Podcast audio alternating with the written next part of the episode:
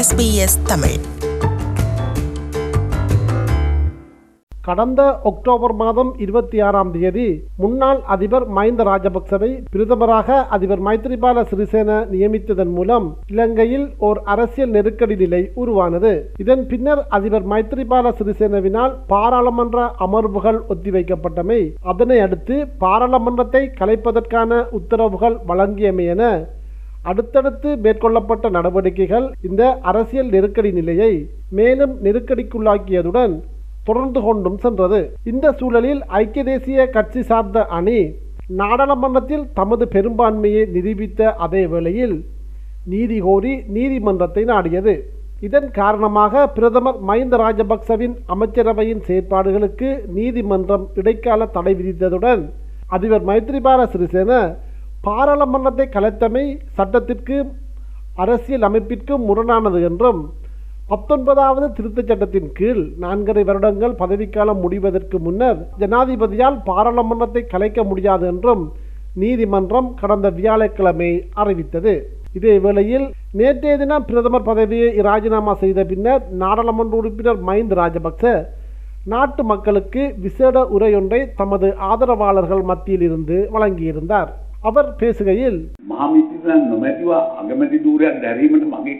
பொது தேர்தலின்றி பிரதமர் பதவியை வகிப்பதற்கு எந்தவிதமான எதிர்பார்ப்பும் இல்லை என்பதனாலும் தீர்மானங்களை எடுக்கும் போது ஜனாதிபதிக்கு தடை இருக்கக்கூடாது என்பதற்காகவும் நான் பிரதமர் பதவியிலிருந்து இராஜினாமா செய்திருக்கின்றேன் என்று குறிப்பிட்டார் புதிய அரசாங்கத்தை அமைப்பதற்கு ஜனாதிபதிக்கு இடமளிக்கின்றேன் பொதுமக்கள் எதிர்பார்த்த ஆட்சி மாற்றத்தை ஏற்படுத்துவது தாமதமாகியுள்ளது என்று குறிப்பிட்ட அவர் நூற்றி மூன்று நாடாளுமன்ற உறுப்பினர்களை கொண்ட ஐக்கிய தேசிய கட்சி தமிழ் தேசிய கூட்டமைப்பின் ஆதரவை பெற்றுள்ளது.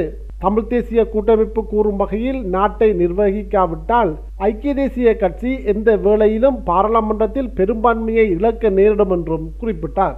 இந்த சூழலில் கடந்த அக்டோபர் இருபத்தி ஆறாம் தேதி ஏற்பட்ட அதிரடி அரசியல் மாற்றத்தினால் உருவான அரசியல் நெருக்கடி நிலை ஒரு முடிவை நோக்கி மிக வேகமாக நகர்ந்து கொண்டுள்ளது எனலாம். இதே வேளையில் நேற்று ஐக்கிய தேசிய கட்சியின் ஊடகவியலாளர் சந்திப்பு ஒன்று அலரி மாளிகையில் இடம்பெற்றது. இதன்போது ஐக்கிய தேசிய கட்சியின் செயலாளர் அகில விராஜ் காரியவசம் ஊடகவியலாளர் ஒருவரின் கேள்விக்கு பதிலளிக்கையில் ஜனாதிபதியுடன் எந்த இணக்கப்பாடும் ஏற்படுத்திக் கொள்ளவில்லை. அரசியலமைப்பின் பிரகாரம் நீதிமன்ற தீர்ப்பு வழங்கப்பட்டுள்ளது. அதற்கமைவாக செயற்படுவதற்கு அவர் இணங்கியுள்ளார்.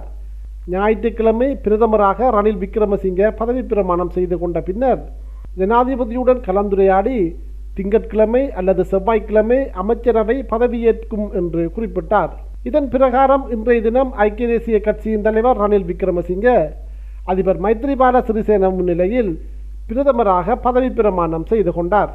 இதேவேளையில் தற்போது எதிர்க்கட்சி தலைவர் பதவி தொடர்பில் அரசியல் தலைவர்கள் மத்தியில் அதிகம் பேசப்பட்டு வருவதனை அவதானிக்கக்கூடியதாக இருக்கின்றது. நேற்றைய தினம் ஊடகவியலாளர்கள் மத்தியில் பேசிய மஹிந்த ராஜபக்ச அணியைச் சேர்ந்த நாடாளுமன்ற உறுப்பினர் தினேஷ் குணவர்த்தன எதிர்க்கட்சி தலைவர் பதவி நிச்சயமாக மஹிந்த ராஜபக்சவுக்கு வழங்கப்பட வேண்டும். ஐக்கிய மக்கள் சுதந்திர கூட்டமைப்பு சார்பில் நூற்றி ஒரு நாடாளுமன்ற உறுப்பினர்கள் உள்ளார்கள். அது தொடர்பில் சபாநாயகர் அறிவிக்க வேண்டும் என்று குறிப்பிட்டார். இதேவேளையில் எதிர்க்கட்சி தலைவர் பதவி தொடர்பில் தமிழ் தேசிய கூட்டமைப்பின் நாடாளுமன்ற உறுப்பினர் சார்ல்ஸ் நிர்மலநாதன் நேற்று ஊடகவியலாளர்களிடம் பேசுகையில் இவ்வாறு குறிப்பிட்டார். பாராளுமன்றத்தில் இரண்டாயிரத்தி பதினைந்தாம் ஆண்டு ஸ்ரீலங்கா சுதந்திர கட்சியும் அக்கிர தேசிய கட்சியும் இணைந்து தேசிய அரசாங்கம் தேசிய த- அரசாங்கம் ஒன்றை அமைத்ததன் காரணத்தால மூன்றாவது பெரும்பான்மை உள்ள கட்சியாக தமிழ் தேசிய கூட்டமைப்பு இருந்தது. அந்த காரணத்தால் தமிழ் தேசிய கூட்டமைப்புக்கு எதிர்க்கட்சி தலைவர் பதவி கிடைக்கப்பெற்றது. ஆனால் தற்பொழுது தனிய அக்கிர தேசிய கட்சி தனித்துவமான அரசாங்கம் ஒன்று அமைந்தால் அது ஸ்ரீலங்கா சுதந்திர கட்சியாக அமைச்சரவையில் இடம்பெறாவிட்டால் அது உண்மையில் ஸ்ரீலங்கா சுதந்திர கட்சிக்கு தான் அந்த எதிர்க்கட்சி தலைவர் போகும். அப்படி ஒரு நிலை வந்தால் நாங்கள் எங்களுடைய எதிர்கட்சி தலைவர் பதவியை விட்டுக் கொடுப்போம். அதில் எந்த விதமான ஒரு சந்தேகமும் இல்லை. மேலும் ஐக்கிய தேசிய கட்சி சார்ந்த கூட்டணி பாராளுமன்றத்தில் பெரும்பான்மையை நிரூபிப்பதற்கு தமிழ் தேசிய கூட்டமைப்பு வழங்கிய ஆதரவு மிகவும் முக்கியமானதாக அமைந்திருந்தது.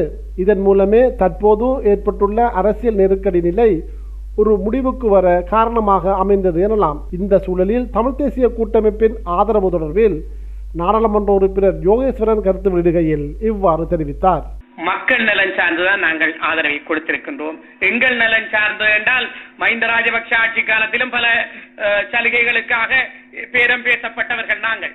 அவை நாங்கள் செல்லவில்லை. நாங்கள் சலுகைகளுக்கு அடிபணிவில்லை இது எஸ்பிஎஸ் வானொலியின் தமிழ் ஒலிபரப்பின் பார்வைகள் நிகழ்ச்சிக்காக இலங்கையிலிருந்து மதிவாணன். எஸ்பிஎஸ் தமிழ் ஃபேஸ்புக்கை லைக் செய்வதுடன் நிகழ்ச்சிகள் பற்றிய கருத்துக்களை எமக்கு அறிய தாருங்கள்.